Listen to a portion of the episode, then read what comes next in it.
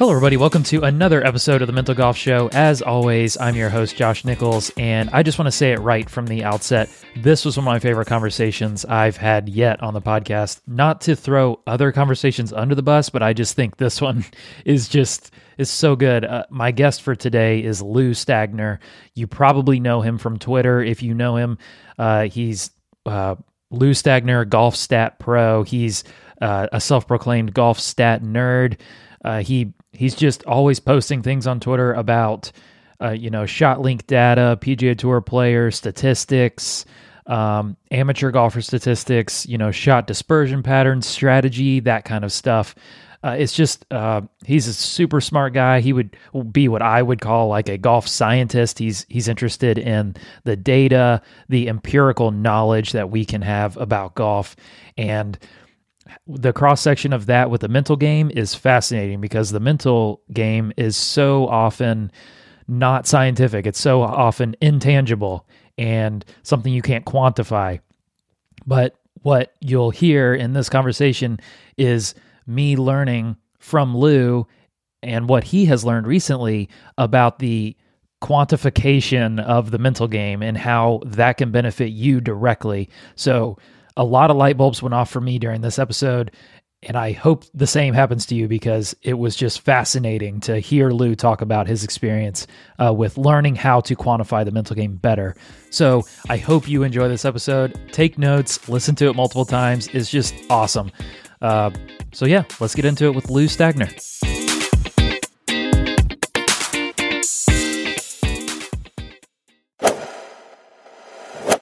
So, if you can just start by maybe introducing yourself, uh, given kind of a history of however far back you want to go, but sure, how you got to where you are now. Yeah, well, one, uh, thanks for having me on this morning. It's uh, it's good to chat with you. Um, so where where should I start? Um, I guess uh, I'll, I'll, start just with the with the math side of of things. I uh, I've been working uh, in corporate America for 20 plus years. I'm a director of analytics at a privately held company and run a team that uh, does all sorts of things from simple reporting to machine learning, predictive analytics, and everything in between. And a little over three years ago, um, I started to um, get into golf analytics. Um, I created a, a golf blog, um, and I did it to kill some time in the winter here in the Northeast. Uh, it snows starting in I don't know November-ish. Anyway, it gets cold, tough to play golf and I decided I was going to take all of the golf stats that I was working on and and start uh, putting out some blog articles uh, on some of the things I thought were interesting. Um, I didn't I didn't think anybody would read it. Um, I thought maybe some of my friends would would read some of these things. Uh, more so to to make me shut up every time we play, and I would you know go through these things at length with them um, and uh, it kind of exploded pretty quickly, and uh, it's been kind of a crazy ride since. So that's uh, that's the history in a nutshell. So, do you still keep the golf blog, or has that all gone to Twitter? No, it's all it's all gone. I haven't. Uh, I only actually put up uh, two blog posts. really? Uh, okay. Yeah, I, okay. I, I, two posts. Uh, one of them was around uh, measuring players in the clutch. Uh, so mm, in I, we'll call it pressure situations, and that was um, the very first thing that I did. Uh, and uh, hat tip to to Will Haskett. Uh, Will used to run a pod. I think he, he it's on hiatus at the moment, um, and it's it was called the Perfect Number. And he was talking about the idea of measuring players in a clutch situation and I thought, well, it's interesting. I think I could I could do something with that. And I put something out, and that got a little bit of attention. Uh, and then the next thing that I put out was around looking at how having a good angle to the pin, uh, how that impacted performance. And uh, I always thought that having a better angle was going to be advantageous. And I was really surprised to find out that it made no real impact and so that one got a lot of attention and then just things kind of uh, took off from there and uh, and then so everything somewhat started to move over to Twitter. Uh, prior to starting my golf blog, I was a pretty um, I don't want to say anti social media, but I was not on social media. I had a i had a Twitter account at that point, but I think I used it. You know, I think I literally logged on like twice um, and didn't never did anything. You know, Facebook account that I go on once a year, twice a year, maybe. Um, and and now, you know, social media is this thing that I do, and so I still kind of feel the same way about it. I mean, it's it's not the best place to spend all your time, but um, I, have come to appreciate uh, what it can do, uh, opportunity wise. Yeah, just uh, just this morning, I was I was like, I need to prepare. I need to like get some more fodder for this uh for this yeah. podcast. So I was just scrolling through your Twitter and I mean you're you're posting multiple times a day just random stats, random facts, random thoughts on your mind and um so you must have come a long way to uh this isn't a social media podcast, but you must have come a long way to from like I don't really care about social media to this is the main fire hydrant that I'm going to put out into the world. Yeah, um, it became uh, it became the main fire hydrant. Yeah, that's a, it's a good way to a good way to put it. Um, and uh, you know, it generates a significant amount of reach, right? So being able to put something out there and and literally in a few hours have you know potentially hundreds of thousands of people see it um, is pretty powerful. Um, you know, I'll call it advertising um, or brand building or or however you want to think of it. Um, and so doing that with my own blog um, is just not going to have the same kind of impact, not even close. Of course. So uh, I, I you didn't mention it, but maybe you can talk about it. What is your if you're still at Ar- I'm assuming you're still at Arccos. That just kind of just happened. Uh, so what is your specific role at Arccos? Yeah, so uh, I'm the data insights lead at Arccos, uh, and I started there. Uh, I guess it was beginning of October, uh, and so I, am there to help them out with, um, you know, a lot of the things that would be way too nerdy to talk about, um, you know, data related, um, specifically things that I do in my day job to to run a reporting and analytics team. I'm helping them with some of the same types of things. So I'm I'm I'm doing that for them. Uh, I'm helping them to take some of their data, turn it into some information. You'll you'll you probably have noticed I've, I've put some things out around Arccos data out there on social media. Um, it's uh, they're a fascinating company. They're they're always driving forward and trying to improve, enhance, deliver more value to players. It's one of the things that that really drew me into them was they're not just um, you know they haven't just settled in and said okay what we have is what we have and uh, let's just uh, let's just see how it goes. They're always looking to improve and they have so many things um, on the list that they're working through you know this year and subsequent years that is just going to you know take data uh, and analytics for us amateur golfers to eh, you know even an, another level beyond what they're currently doing. So it's a re- really cool place to be a part of. And uh, to have access to uh, a half a billion shots you know that's billion with a b um, it's insane uh, how many shots they have from players all over the world that use Arccos, and I get to look at it, it's the largest on course data set in the world. You know, to to to put it in perspective, ShotLink has been around since 2004. Uh, and there's just over, I think it's like, I don't know, 21 or 22 million shots in ShotLink in total. Um, and Arccos has half a billion. Um, and so it's it's amazing all the stuff that you can do with that, and and they have a significant amount of data hmm. that you can look at some really really cool stuff. So I bet I am really excited. It's just like this giant pool that you just dive right into. I'm oh sure yeah, love it.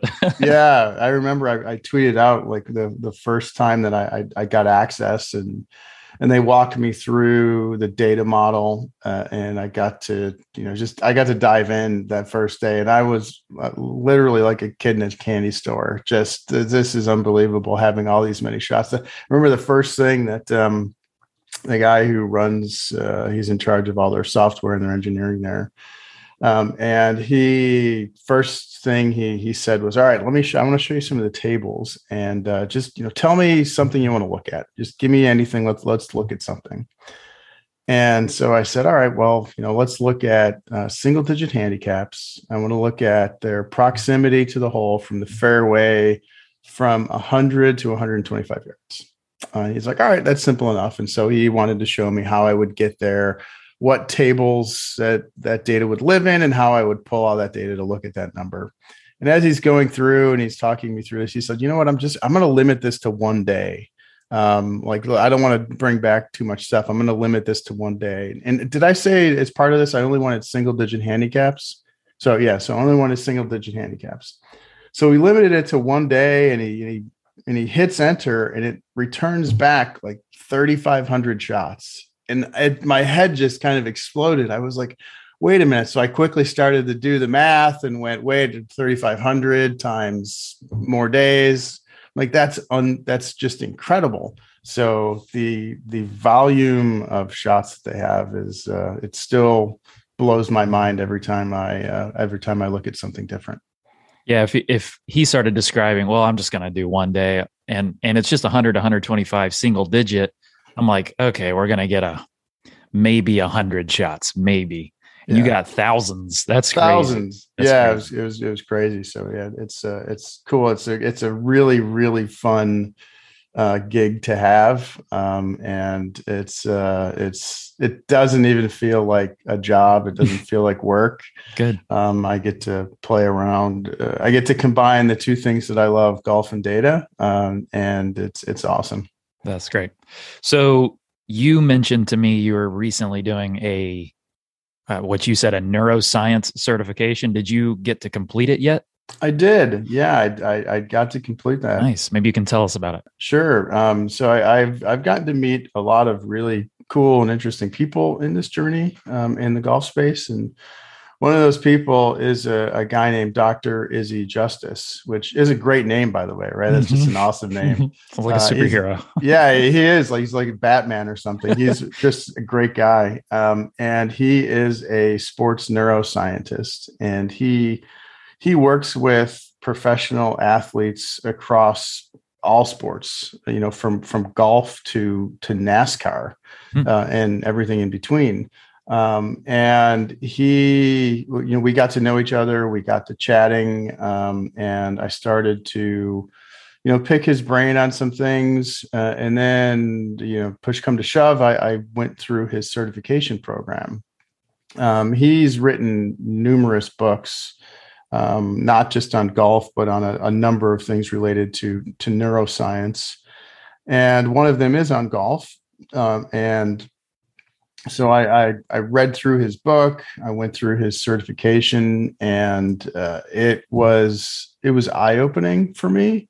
Um, I I read just about you know every sports psychology book golf related you can name and uh, most of them uh, i would say and i and i mean no disrespect to anybody but most of them you know it to me as a as a numbers person i wanted a little bit more um, I wanted a little bit more science behind it. I wanted a little bit more information. I wanted them to quantify things. Uh, I just didn't want to hear, you know, detach yourself from emotion. Um, I, what does that mean? You know, why do you need to do that? Um, you know, the hows and the whats and the whys. I wanted those specifics. And the thing that I think the, the, the thing that neuroscience does is it gives you those specifics. It's not talking in generalizations, it's talking in what's actually going on up in your brain. So it was fascinating to go through. Um, and I feel like I've learned uh, so much. Uh, there's a number of players that that I I work with that I've you know shared this material with. Um, I've had them read through his book. And I've had so many players come back to me and say, of all the things that you work with me on, you know, stats related, strategy related, whatever it happens to be, the most important session we ever did was the one on mental game. That had the most impact on me, and it, it's not my material. Um, right. Um, you know, I'm just regurgitating what I, you know, what I learned from somebody that, that's really smart. Um, and it's uh, it's a fascinating topic. I think it's one that's going to have a huge impact uh, in the golf space over the next however many years. Um, and I, I, almost think of it a little bit like uh, strokes gained, where you know 2008 maybe around there I, I, think that's when Broadie's first paper came out. It was around there.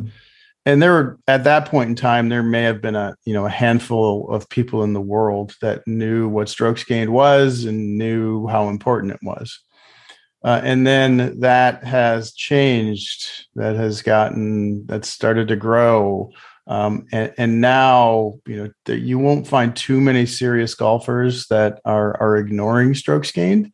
Um, and the, you know, the where golf is and, and what they're thinking about stat related uh, has completely fundamentally shifted and changed. And and I think the things that they've learned about the brain uh, and neuroscience being applied to sports, I think is is you know right now is about where maybe uh, strokes gained was in 2008 2009 somewhere in that range. So interesting. it's a, i think it's going to be a, a, a hugely impactful area moving forward. Yeah i, I remember listening to I, I think it was one of the hack it out podcasts and if anyone's listening go check out hack it out. Uh, lou is a co-host on that one. Uh, it's it's really good.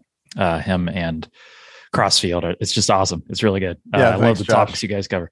But at the very end of one of your episodes, maybe you were interviewing someone, I can't really remember, but just in passing, you said, I think the mental game is the next frontier of statistics in golf. And yeah. I don't even know if you had gotten to this neuroscience thing yet, but you must have been dabbling in it. So, what, when you say the statistics part of neuroscience and the mental game, this is the mental golf show. So, this is really what I want to talk about. Right. And you mentioned kind of the the the blog post you put out about clutch and i want to talk about that later sure clearly you've been thinking about the statistics of the mental game for some time what how how can stats enter into the uh, picture with the mental game. Like what like you're right. I'm guilty of the just detach yourself just accept the result just like just breathe. All these things they're vague and i desire more tangible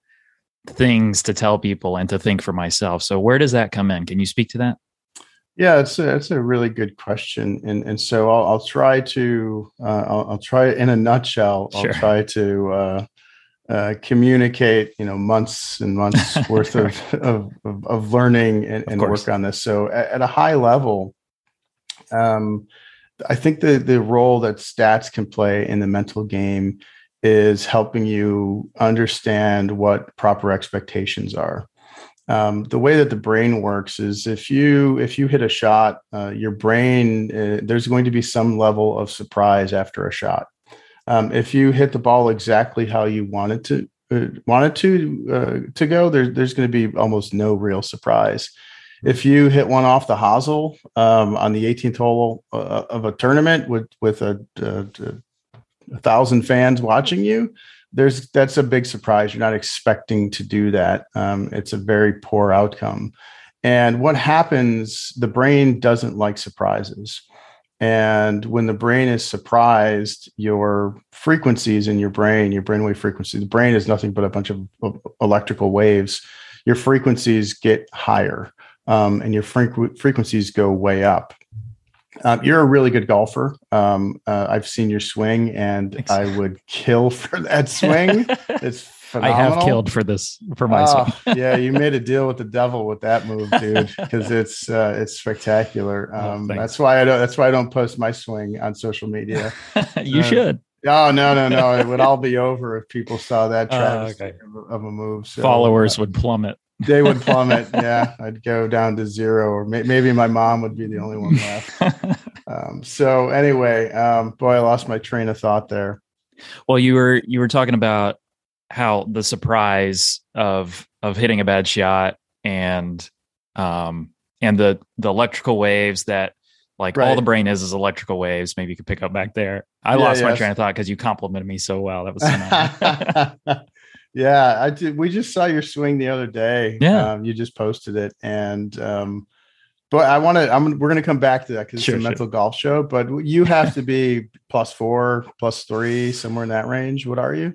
I'm currently a plus one, plus one ish, but I I never play. I never post scores. I I hit balls every know, once a week right yeah. now. I just I I'm I'm a mental coach, so I I'm busy trying to do that as much as I can. So I you're you're you're spot on. When I was playing and posting all the time, I was plus three or plus four. Um, Got it. Yeah, yeah, it's phenomenal swing. So well, with that swing and knowing how good of a player you are, mm. um, have you ever been in the zone? For sure. Yeah. What did it feel like? It felt like nothing. It felt like almost emptiness, almost uh, like a blur. Like I think back to I finished runner up in the US Mid Am in 2017. And I listeners of this podcast will roll their eyes. I've told this kind of I've talked about this event a million times because it was just the best everything I know and learn have learned just kind of culminated in that event. And you know, it's like five or six matches to get to the final. And yeah.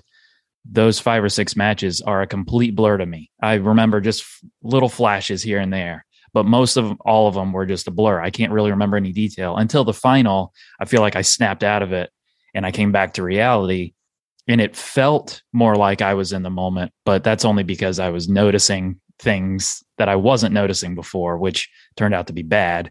And right. I lost eight and six in the final, but yeah, I, still that it was a blur. So I, I called that like a, like five days I was in the zone basically. So yeah. And, and so it's interesting. Anytime you ask someone that, um, have you been in the zone, uh, any you know halfway decent athlete um, will say, yeah, I, have had moments in the zone.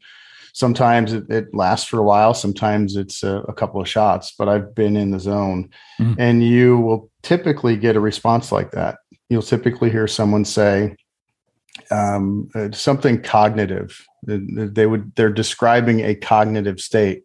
It, it, it's it was slow. It was comfortable. It was easy. It was a blur everything just everything they're describing there is cognitive you didn't say oh my swing was perfect oh my backswing was ideal oh you know i was just hitting you know p4 was just perfect right. you're not saying those things right. you're describing something cognitive and the reason you're doing that is when you are in the zone there's different kind of brain waves that you have and alpha and theta brain waves um, are lower frequency brain waves and that's what you want that's the zone that you want to be in. That's the the brainwave frequency that you're trying to achieve. So the aha moment for me in the mental game was understanding that first and foremost is everything that we're doing we are trying to get to low a low frequency brainwave state um, that is the objective of the mental game is to get to low frequency brainwaves. Hmm. Uh, and the reason is when you have high frequency brainwave activity. So when you, um, if you are driving along in your car and you go to change lanes and somebody beeps at you, you jerk the wheel, you're going to go to high frequency. When you uh, are walking in the woods and a bear jumps out at you, you're going to go to high frequency. Um, when you um, if you've ever touched a stove and burned yourself uh, the next time you get around a stove you're going your brain waves are going to go up they're going to high frequency. Your brain is assessing all of those threats. Uh, ideally um, your brain is uh, you know it's trying to keep you alive.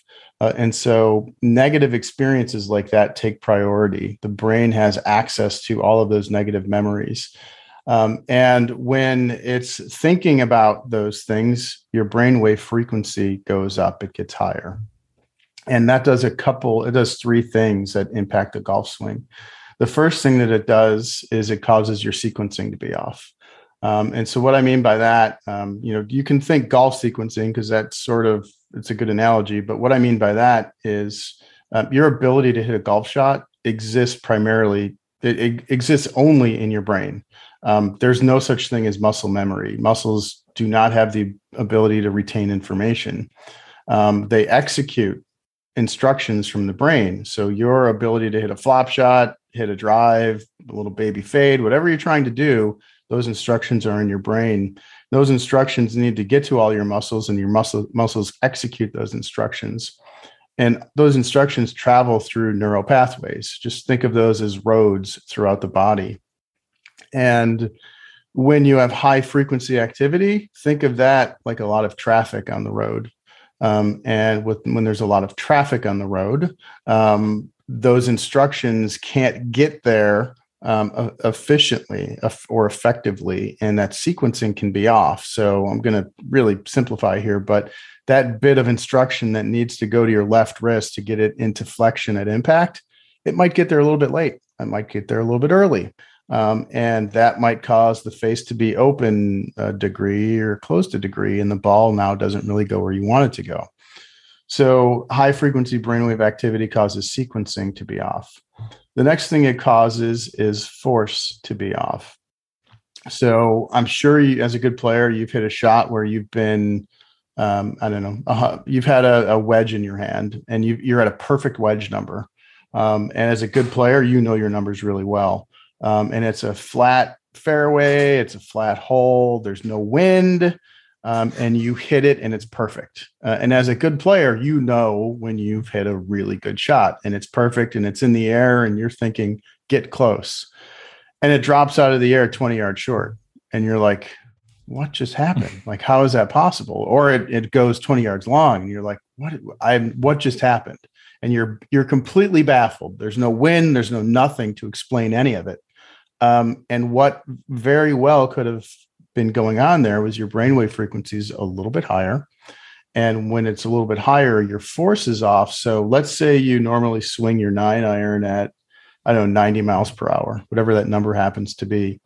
Well, when you're when you're not feeling force correctly, um, you may have swung that at 85 or 86. It felt like 90. It felt like a stock move, and it felt like perfect contact, and it probably was but you just swung the club significantly slower than you normally do, but you couldn't tell uh, because the force in your brain feels off. And another way to think of that is if you've ever been in a, we'll call it a pressure situation, which pressure, uh, to define pressure, what is it? It's nothing more than a high quantity of high frequency brain waves. That's all that it is.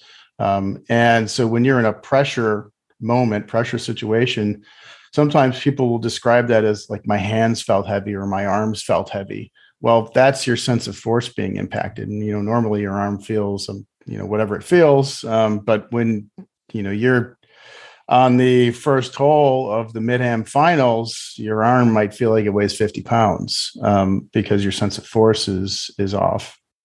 And then the final thing that so we talked about sequencing being off we talked about uh, force being off. Uh, the final thing, and this is extremely important in golf that gets impacted, is your ability to hold the target. Um, so when you have high frequency brain waves, your ability to hold the target gets impacted.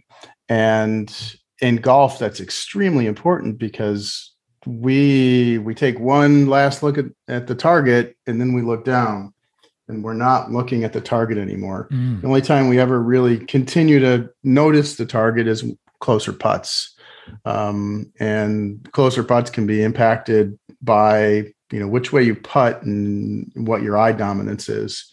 So, like I'm a left-handed putter, I'm right eye dominant. Um, and it helps me to see the target on closer putts a little bit easier than somebody that would be left eye dominant. Like peripheral vision, right? Yeah, yeah.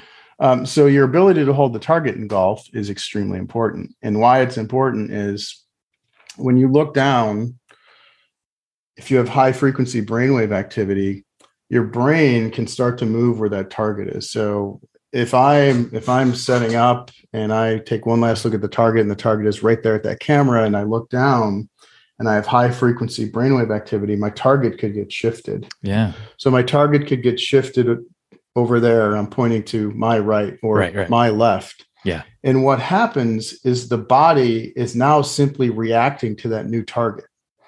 And so when you get into those pressure situations where pressure just means a high quantity of high frequency brainwaves, high traffic. Um, the, there's all that traffic, all these things get impacted. Well, when you hit those pulls or those pushes in those situations, that very often is not a swing issue. Um, that very often is your brain doesn't have isn't holding that target effectively. And so just a simple analogy on what it means to hold the target. I'm sure you've done this if you've ever walked up to a foul line uh, in basketball and, and dribbled the ball and closed your eyes and, and shot. You know you took one last look and you closed your eyes and you shot. Um, that is holding the target. And, and you're able you know when you're messing around with your buddies you're able to to, to be you know relatively close there be, because you know you're you're probably just out there having fun and you're in a lower frequency state. Um, but that that's what it means by your ability to hold the target. So you know going through and and learning all of these things for me for somebody that you know deals in numbers all day understanding the hows and the whys and the specifics of what is going on and how our our objective is to get to low frequency. And then all of the techniques that you can apply to get to low frequency. Like that is what um, the mental game ultimately is from a neuroscience perspective. So but I, am going to pause now because i've been rambling for like an hour. So i'm to i'm to shut up now. That is absolutely fascinating because i I mean, that's everything we've always talked about is related to those things, but that's just like that's the reality of what's happening. We just we're really uh, um like my job as a mental coach, I'm just all along I've just been talking about the symptoms, not the source of the problem because I don't know this neuroscience thing. So when someone right. I mean, I I I, I want to talk about all three of those for an hour each, but the the last one i just what stuck out to me is I, i'm just thinking of if you're in a high frequency yes your um yes your job and my job as a mental coach to help a player is to find a way to lower that frequency of course because that's going to help you hold the target better.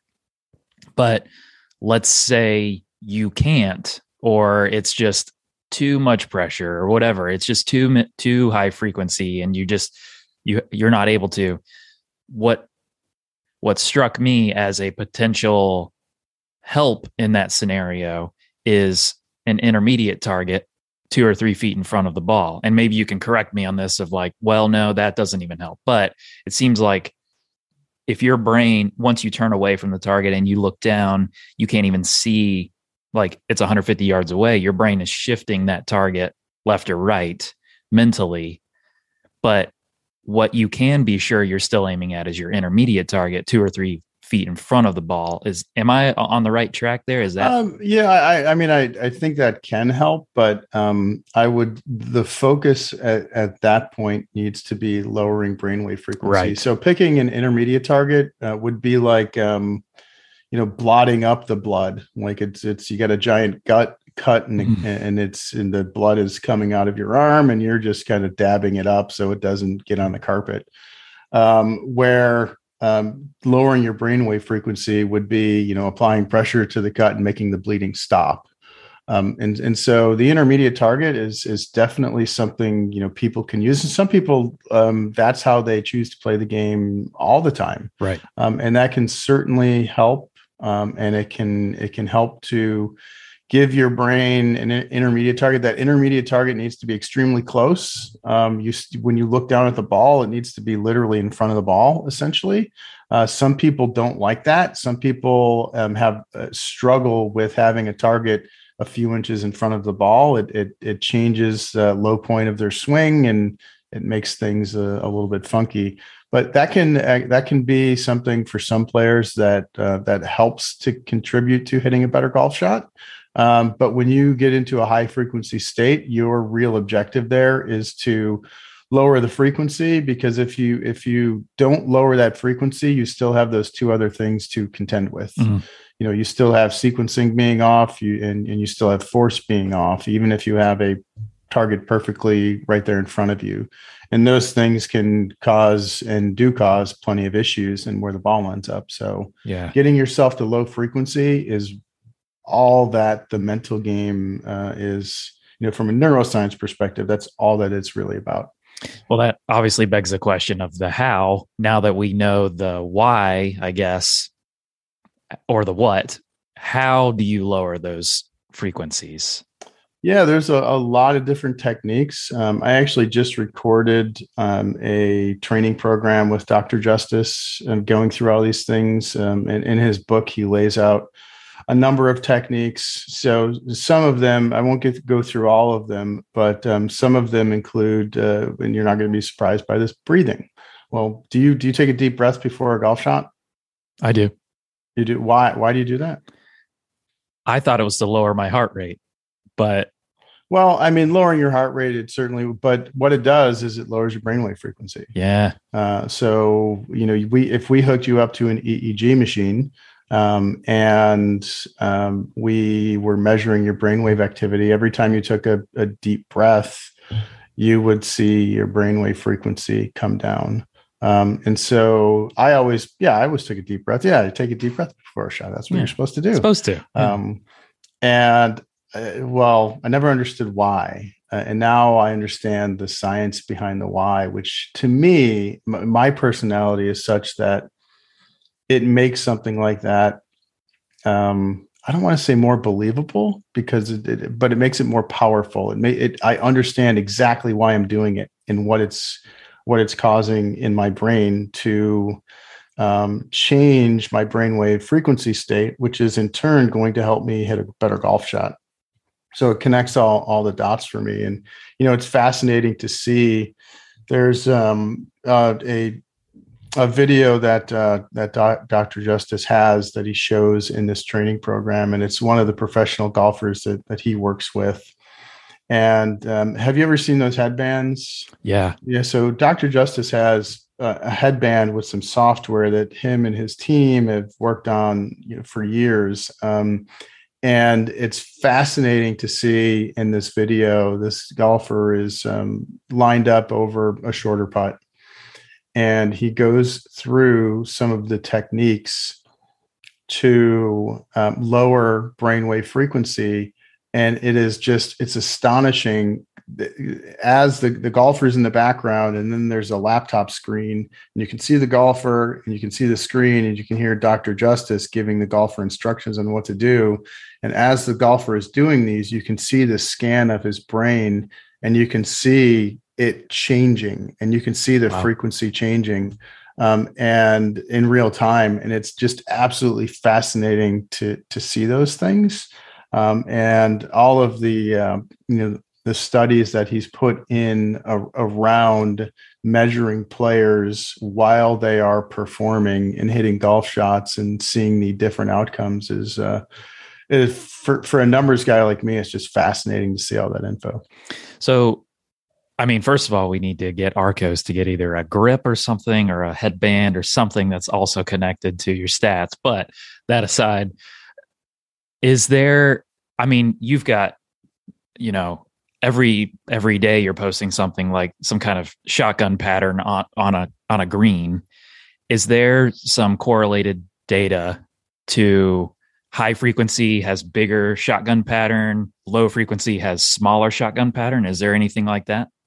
Um, you know there's there yeah absolutely. So okay. in studies 100% so in studies that have been done at 100% there's been a number of studies that uh, they've looked at you know people performing uh, different tasks um, and putting them into different uh, states um, through different mechanisms. And I'll show you a, a you know a picture that's going to you know be jarring and it's going to make your brainwave frequency go up. Or I'll I'll have you do a few minutes of, of breathing or some other techniques to lower your brainwave frequency. And then I'll have you do something like um, I don't know shoot you know bow and arrow you know archery and then measure the results. And it's astounding to see how much different people perform in lower brainwave frequency. Um, and you know, just anecdotally, you will use your example from earlier, like those five days at the mid am when everything felt like it was in slow motion. Everything was, it just was easy. It was a blur. It, it was simple. Um, you were in very low frequency state that entire time. Um, so yes, performance it does have a, a very strong direct relationship with your brainwave frequency. And that can change throughout the course of a round. Um, one of the things I looked at recently, which I thought was really interesting, was I looked at players that um, missed a really short putt on a hole. Um, and I think it was 30 inches or less. They missed a putt from 30 inches or, or less. And as a tour pro, that's that gets your attention very fast because you typically don't miss anything from two and a half feet and in. Very, very small number of putts are missed. Um, and then I looked at what their tee shot performance was like on the next hole. And their tee shot performance on the next hole as a group was significantly worse than what they typically do. And that high frequency state that you get into after missing a short putt, it carries over. Um, and the most damaging thing you can do uh, from a neuroscience perspective is miss a short putt. Um, and that has the most impact. That's the biggest surprise is missing a really short makeable putt. It's the biggest surprise and Dr. Justice would probably add in, uh, you know, some things that are a, a little bit beyond that, um, you know, with putting, um, and he would do a much better job of explaining it. The finality of putting contributes to that surprise level. Um, so the finality of putting is, you know, the hole is over. It, it's I reach in, I get the ball, I go to the next hole, the hole is over, and that finality impacts your level of surprise. So when a tour pro misses a two footer, that's a shock to the system for them. And if they were, if we were measuring their brainwave activity at that point, uh, if we had an EEG machine on them, you would see their brainwave, their frequency would just spike. It would go way up. And if you're not doing something very specifically to try to bring that back down, um, by the time you get to the next tee box, um, you are putting yourself in a situation where it's going to be challenging to hit a good shot um, or hit as good a shot as you are capable of, which is why it was no surprise that their performance on the next tee was significantly worse than it typically is. And I even controlled for things like, um, you know, the player had a really good round going and then, um, you know, missed a two footer for some reason um, and so it wasn't like they were playing really poorly and, and they were just out there slopping it around and they're just continuing to slop it around. I found situations where they were playing great, missed a two footer, and then got up to the next tee and, you know, flared one 40 yards right. Um, so it, it, uh, it does have a huge, huge impact.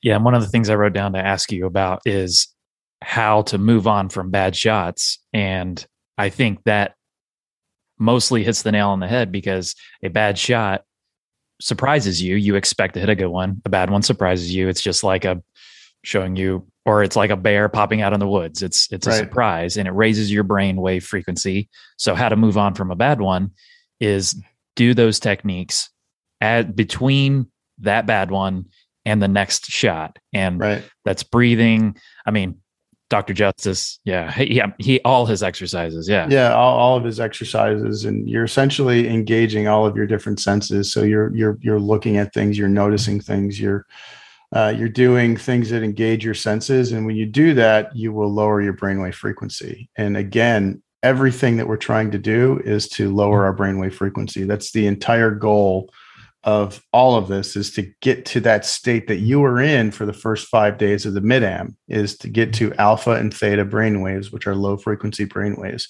When you're there, it's a lot easier to perform well because the sequencing is not impacted, your ability to hold the target isn't impacted, and your your ability to feel correct force isn't impacted. Um, and when those things are not impacted, you, the instructions that are in your brain to hit a golf shot can very efficiently and very effectively travel through those roads in your body, the neural pathways, carries all that information to your muscles. Um, and your muscles execute those instructions, and there's no traffic on those roads. So all that information gets there. There's no traffic on those roads. It gets there when it's supposed to get there. Your muscles fire and move when they're supposed to fire and move, and your chances of hitting a good golf shot go up significantly. Mm, that's awesome. Uh, that's that that is for someone who has not otherwise heard that or even in the realm thought about it, that that should be breakthrough stuff. That should be this is why I have been like this. Not not because someone distracted. I mean, it could be like things that I thought were ends of themselves are actually resulting in something going on in my brain that I can have at least some control over. And yeah. that that's breakthrough. That should be breakthrough. To, yeah. To so his his book is awesome. It's called Gyra Golf, G Y R A Golf. Um, and when I read it, it was um, you know to me it was a lot of light bulb moments. Like, wow, I really understand what's going on now, and I get the science behind performance and what I can do to increase my probability of hitting a good golf shot. Doesn't guarantee you're going to hit a good golf shot.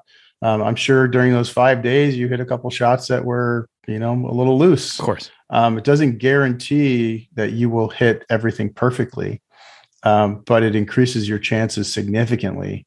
And then the opposite is true. When you're in a high frequency state, it doesn't guarantee that you're going to hit a poor shot. It just increases those chances significantly. And so you want to tip the scales in your favor as much as you can by being in low frequency state all the time. And the thing that that's that's also extremely important is, you know, it, it's not just the 15 or 20 seconds before you hit a shot. Um, that's not the only time we're going through and applying these techniques and preparing.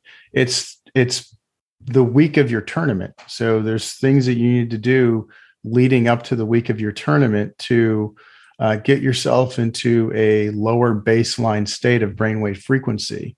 Um, you want to do things that are going to induce that throughout the week. You don't want to do things that are going to make your brainwave frequency go really high.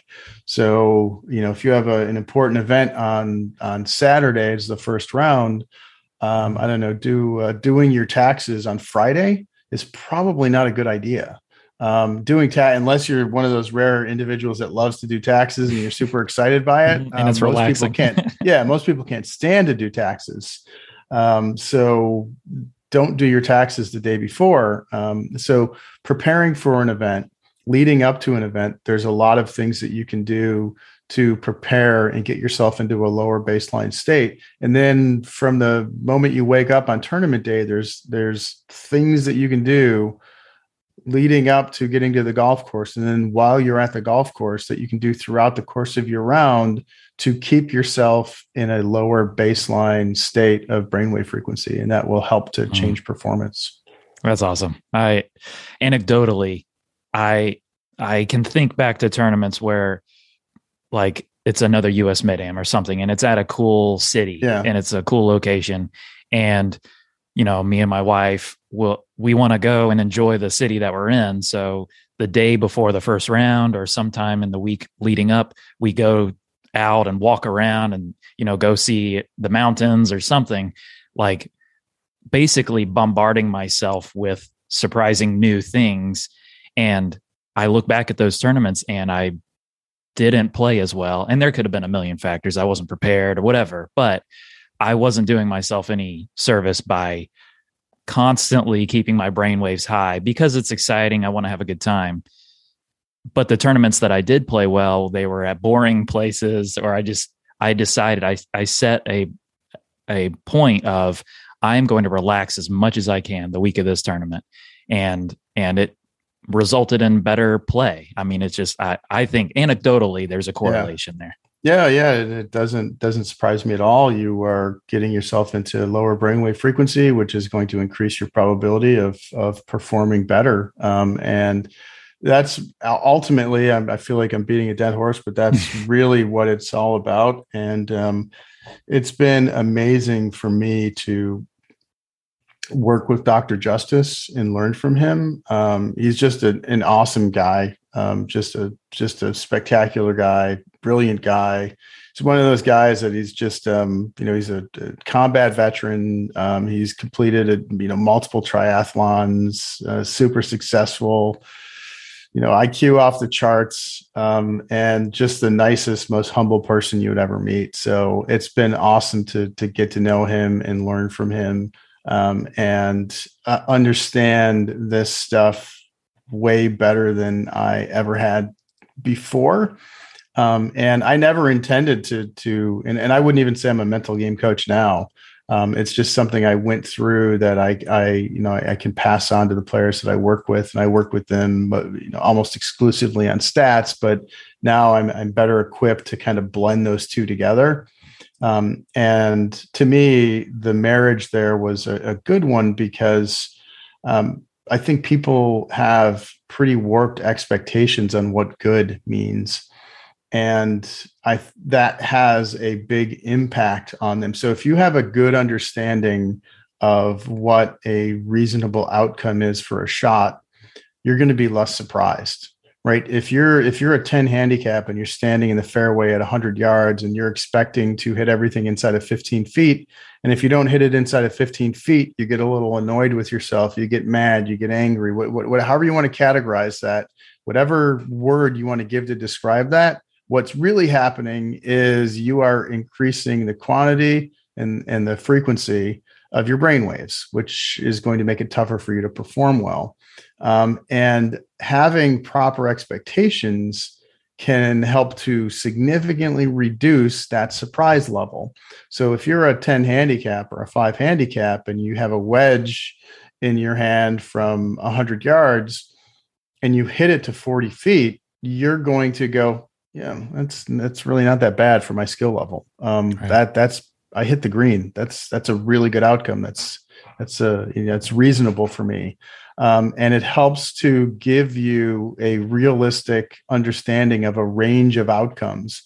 Now, if you do nothing but hit it to 40 feet or miss the green from 100 yards with a wedge, and that's all you ever do, um, that's a different issue. Um, and that's why it's so important to track your stats uh, and have good statistics on your game. And plug for Arccos, that's where something like Arccos comes in to to, to help you track all that information, um, so you can start to identify those areas in your game that you need to work on. Um, and but having all of those expectations really marries up with the neuroscience of performance. That makes perfect sense. So, I I I want to talk about this forever, but let's try to move on.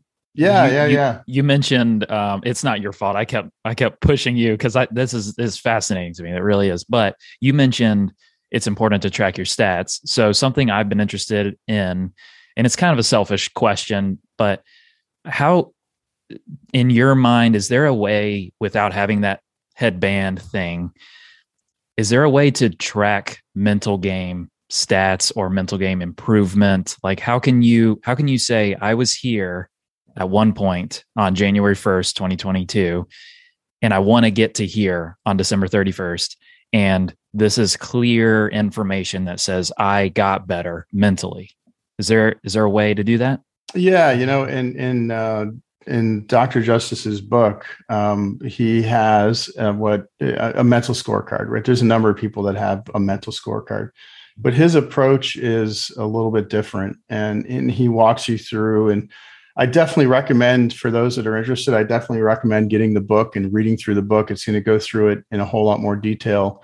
But the way that he is approaching it is he's looking at outcomes of shots and your surprise level and you're scoring your surprise levels from shots. It's it's not um, I know others, and I think these other approaches are, are are are just fine Others look at, you know, did I do everything I needed to do to prepare for the shot? You know, yes or no. And I think that's a great way to look at it. But this looks at it from a different angle where you can do all those things and you and you need to do all those things. And, and having a pre-shot routine that's effective, that that gets you ready to hit the ball and, and have the biggest chance for success is very important. Um, but after you hit that shot, your reaction and what you do, the adjustments that you make after are the most important thing. And your brainwave frequency is going to be extremely tied to your level of surprise. So, a lot of the research that Dr. Justice did was not only measuring players and actual frequencies uh, you know on the golf course and what happens to them in different situations and looking at their brainwave activity he had them score their level of surprise after a shot. And the relationship between brainwave activity and how somebody was scoring their level of surprise was you know it, it's a straight line essentially. And so understanding your level of surprise after a shot and then based on where you are you can use that level of surprise to get an idea of where your brainwave frequency is and based on how high your brainwave activity is there are different techniques that you can apply to lower your brainwave frequency. Remember, that's all we're trying to do here is lower brainwave frequency. So we need to measure where is our brainwave frequency. Uh, and our brainwave frequency is going to um, change the most after we hit a shot. Um, we hit, we shank one, which I'm occasionally known to do. No. Um, we shank one. Oh yeah, yeah. I'm a shankopotamus man. It's, it's good. Well, then you shouldn't be surprised. uh, well, it, it's a good, it's a fair point, but it always catches me off guard. Yeah. Um, so uh, when I shank one, my brainwave frequency goes up. Um, and I need to do things to bring it back down. You know, if I have a wedge in my hand from from 120 and I hit it to you know 35 feet, uh, yeah, I'm gonna, yeah, I'm not gonna be thrilled with that. I'm not. I'm not to be disappointed with that. So I'm kind of somewhere in the middle. Like it's eh, it's an okay shot. It, it's not bad. It's not great. And there's things I would do there that are different than when I shank one. And and so tracking that and looking at where you are, sort of getting a temperature of your brain after shots is how he approaches it. Um, and and he approaches it that way. That's just the science behind um, what you need to do, the adjustments that you need to make based on where your brainwave frequency is. And those adjustments that you need to make are going to be based on how high your frequency is. Um, and how high your frequency is is going to be directly related to you know what happened on the last shot or the shot before that or the shot before that um, and if you've ever hit a really poor shot sometimes it takes multiple holes to get through that and get over that and that's your brainwave frequency staying extremely elevated for all that for all that period of time um, and then eventually coming back down to a, a, state where it's a little bit easier to perform. So everything you do here is around getting that frequency back down and, and measuring output after a shot in respect to what your surprise level was gives you the information you need to apply the techniques you need to apply. Hopefully that all made sense. It does. It it goes back to awareness, noticing, like taking account of yourself. Like that's always been, you know, you just you spend any time researching psychology, mental related things, awareness is always the first step. So it's no surprise that the mental game scorecard in Dr. Justice's uh, approach is right after you hit the shot, turn your attention at yourself. Be aware of what's going on, how you feel about the result. Right. And if it was, if you're super crazy surprised, mark that down. If you're not at all, uh, mark that down. And, and that, and just the awareness, I bet, has an effect on lowering your brain waves. Just, just being able to notice, I'm surprised. Okay, well, the fact that you notice is going to help you respond properly just noticing. Yeah yeah absolutely. And um, so in his book he goes through uh, how he handles this how he does this and he has a program that he put together that's coming out soon um, to walk you through mental game training. Um, and he has an app that um, either just came out in the last couple days i don't know if it's live yet um, on his on his site um, that is a mental game scorecard that follows this and it gives you the ability to enter your score um, your level of surprise your your Gyra number as he describes it after each shot. And then it gives you um, the the techniques that you should do um, afterwards to get your brainwave frequencies back down where we need them to be if they start to go up and I've used it, and it is a uh, it's it's not a way that most people have ever seen before, um, uh, but it is insanely effective uh, with uh, how it's just the science behind trying to lower brainwave frequency is really what it is kind of bundled up into this app and it gives you you know without having the ability to put something to monitor your brainwave frequency you know an eeg machine on your head you know this approach gives you a, a incredibly good uh, indicator as to where your brainwave frequency is and then all the things that you need to do kind of in this app that you can use to teach and train yourself how to react to all of these uh, these situations on the golf course. Mm, that's awesome. I'm I will be on the lookout for that app, and I'm I'm tell all my players to do it. I just, I just this is awesome. So it won't be fair to this subject, but I'd like to just get your maybe quick thoughts as we're kind of rounding out this this episode on the.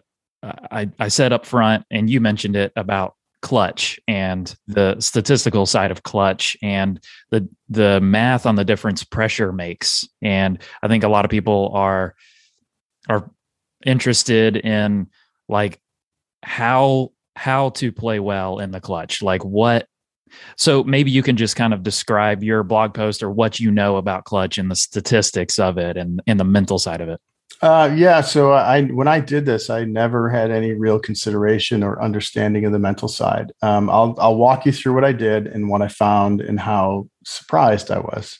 Um, so I looked at how players performed when they had the lead, and I didn't just look at okay, well, Josh was in the lead after round one. How did he do in round two? I didn't. I didn't do that. What I did was using all of the all of the data I went through and I was able to, uh, for every minute of every round of every tournament, I was I recalculated the leaderboard. So one of the things that they have in the ShotLink data is timestamps. When you hit a shot, uh, when you finished a hole, they have timestamps in there.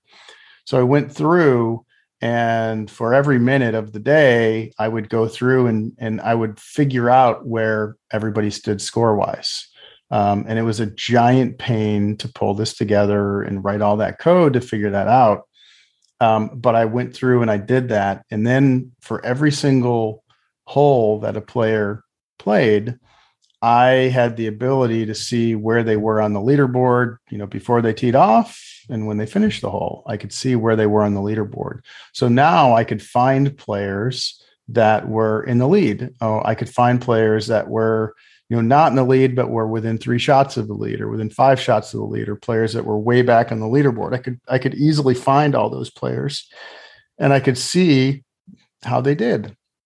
And the thing that was absolutely shocking to me at first, uh, and then made sense the more I thought about it, was players in the lead uh, as a group. And I'm talking about uh, I'm considering players that um, you know mostly make the cut. You know, players that are you know, trunk slamming, you know, shooting 76, 75 and trunk slamming, they're not playing all that well.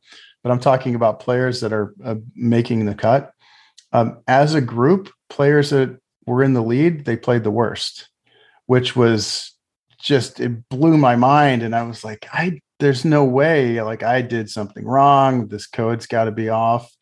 But if you think about it, there's a lot of it. Uh, it's not very often. Here's the first easy way to think about it it's not very often somebody goes wire to wire and wins, right? That rarely happens. Um, um, and there's a lot of uh, lead changes in an event where a player throughout the course of the day, and I don't just mean lead at the end of the day, at the end of the round, I mean players crawl up into the lead, mm. right? And then they fall out of it. So they kind of get out in front, and then the chase pack catches up and overtakes them, and they they go back down into the pack. And so when you look at all the players that event that get up into the lead at some point or tied for the lead as a group, their performance was the worst. And I was looking at their performance on a strokes gain basis. So, you know, strokes gained uh, overall, so strokes gained total, as well as all the different categories uh, off the tee, approach around the green, and putting.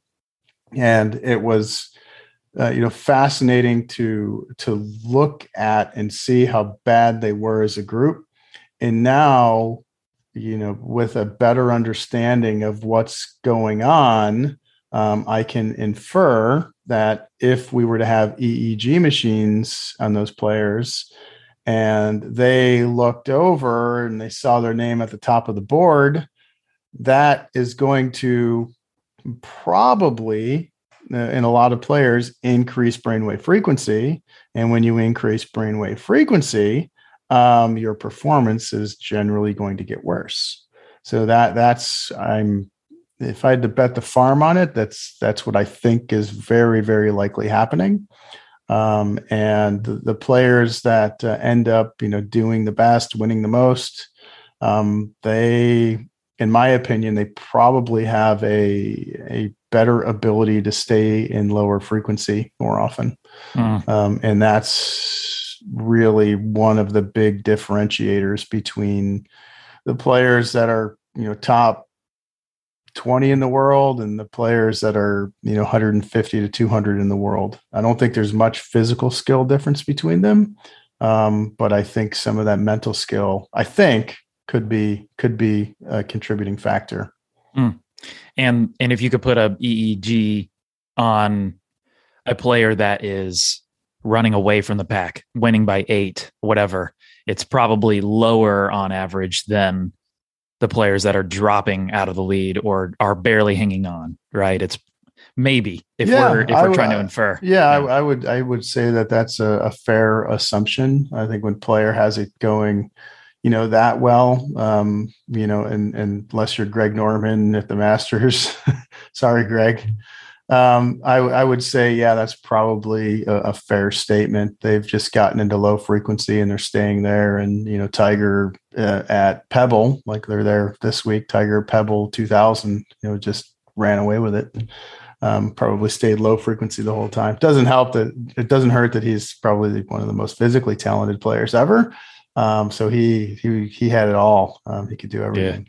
Yeah. On that note, he. Um, anecdotally, I don't know, but on that note, he, in interviews around that tournament, he said, "I just felt a sense of calm that day, on that Sunday, or the whole tournament. I think as soon as he he said as soon as he showed up on property, he felt that sense of calm. So, I think I think score one for the the low frequency probably. Yeah, I, would never heard that before, but that doesn't yeah. doesn't surprise me. Um, doesn't surprise me.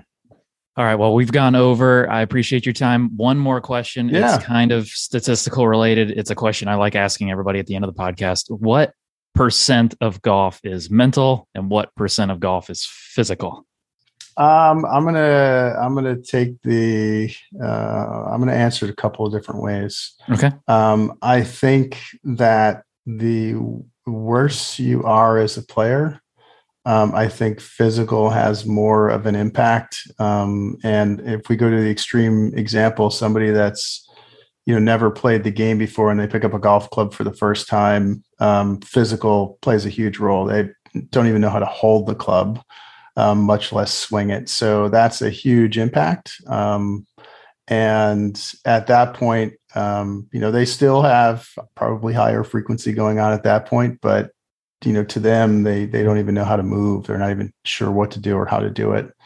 So as you get better i think the the the mental goes up. I, I, don't know that i'd be able to put a number on it but when you get to tour level i mean it's a huge huge huge part of the equation. Like you get these guys out there uh, on a range uh, in a you know a situation where it doesn't you know there's no consequence to a shot and they're just hitting balls on the range they're all going to they're just stripe shows. Like they're they're going to they don't miss. Um, they are incredibly talented. Their ability to to hit the you know hit put the ball in the center of the face is incredible. Um, i've seen some like GCQuad output from a number of different tour players um, you know from practice sessions and it's just it's astounding to look at you know how consistent they are how good they are.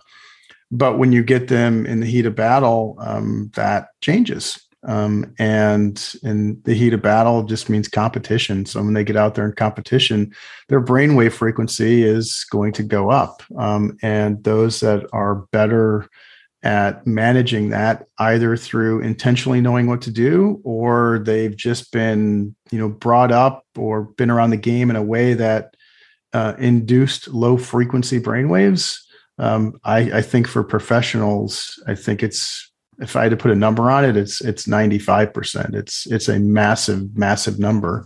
Um, and you know that's that's just me spitting out a number. I don't know what the official one is. I don't know if it's 63 78 i have no idea. But for professional athletes I, to me that's the difference between you know keeping your card and being top 20 in the world um, plays such an important role in my in my opinion. Yeah. That was as good of an answer as you could give to a probably an unanswerable question. So yeah. I really appreciate it, Lou. This has been awesome. I've got 20 other things I wanted to ask you, but we we tackled a really big thing. Um, so I hope this was as light bulb of a moment as your certification process was. I hope this podcast was that for a lot of people. So thank you. Yeah, thanks for having me on, Josh. It was a lot of fun, and uh, you know those other 20 questions you have, uh, I'm I'm happy to come back at some point if you'll have me. It, it was, hope so. it was a great time and and maybe some of that golf swing you have will start to rub off on me. So I need to spend more time around you to try to to try to get some of that from you. Yeah, well, is there any any place people should go? Anything you want to promote? Anything? Uh, you can uh, find me on Twitter at uh, at Lou Stagner, uh, and then uh, you can find me uh, with Arccos Golf, so arccosgolf.com. And don't don't feel uh, you know, feel free to reach out. Uh, my DMs are open, so if you have questions, shoot me questions. I always get some really good ones from people, so don't hesitate to reach out. All right, everybody. I hope you enjoyed that episode with Lou. I, that was a lot. I I hope you could hear it in my voice. Uh, I it was just like um, it was light bulbs going off for me. I, I, it was, it was something I had never realized. I mean, I knew the brain obviously was important to your mental game, to your psychology, to, to golf in general, but I, I had never heard words put to it like that, or, or real information and real data put to it like that. So that's you know in a selfish way that's one of the reasons why i love doing this podcast is because i get to I have I have an excuse to ask people, "Can I talk to you?" And Lou obviously is super gracious to to come on the episode, uh, come on the show, but just just getting to talk to someone and myself getting to learn, let alone the benefits of all of you guys getting to hear what these experts have learned themselves. And uh, that's all we're all trying to do is we're all trying to learn and then this podcast is just a vehicle for uh, moving one person's learning to you. And uh, I get to be in the middle of that and I get to learn myself. So, this episode was a great example of that, just learning how the brain is involved in a very tangible, real way. It's just so cool. So uh, in the in the show notes, I'll have links to some of the things we talked about in the episode. Um, uh, like Dr. Izzy Justice's book, uh, that app. I found it. It's um, it'll be linked in the show notes uh, along with some other things. Uh, I will also down there have a link to a topic suggestion page. You can also suggest a guest for the podcast there. There's no harm in that. If you have an idea of someone you would like to hear on this podcast, send me the suggestion. I obviously no guarantee that they will be on the podcast because uh, usually the more famous they are, the more requests they get, and the harder it is to get them on a podcast. Um, unless you have some crazy connections. And as I as I reach out to more of these people and get to talk to more of these people, I build up more connections. So if you think of anybody, just pop into that um, that link and send the suggestion my way. And I will also have a link to the weekly mental game newsletter called the Mental Regrip. It's um, it's my take on a weekly newsletter where you just get uh, obviously a reminder about this episode, uh, about the week's episode, but you'll also get a weekly mental game tip that is going to hopefully give you something to chew on, uh, give you something to reflect on maybe why something happened this past week of golf or something to work on going forward for this week of golf. Uh, it's it's me trying to just give you know one thing to help a bunch of different people, which is hard to do. But I try to make it uh, worth it. I try to make it uh, valuable. I put I put thought into it every week. So there'll be a link to the Mental Regrip newsletter down in the show notes. And I like to say this. Um, I, it always makes me un- uncomfortable to say this, but I am a mental coach myself. If any of this stuck out to you on this episode or things of past episodes, if if topics seem to just speak right to you and you just you feel like you need more and you feel like you want to improve that specific thing for yourself, for your own circumstances, I am a mental coach. So you can work with people like me. It doesn't have to be me, but you should you should not leave your mental game up to chance.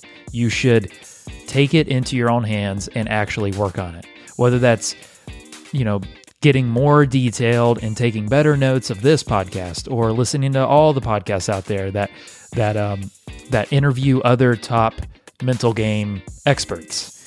Um, just like I'm able to interview top mental game experts. So there's so many resources out there, resources out there. But if you need to take it to your personal level, I'm a mental game coach.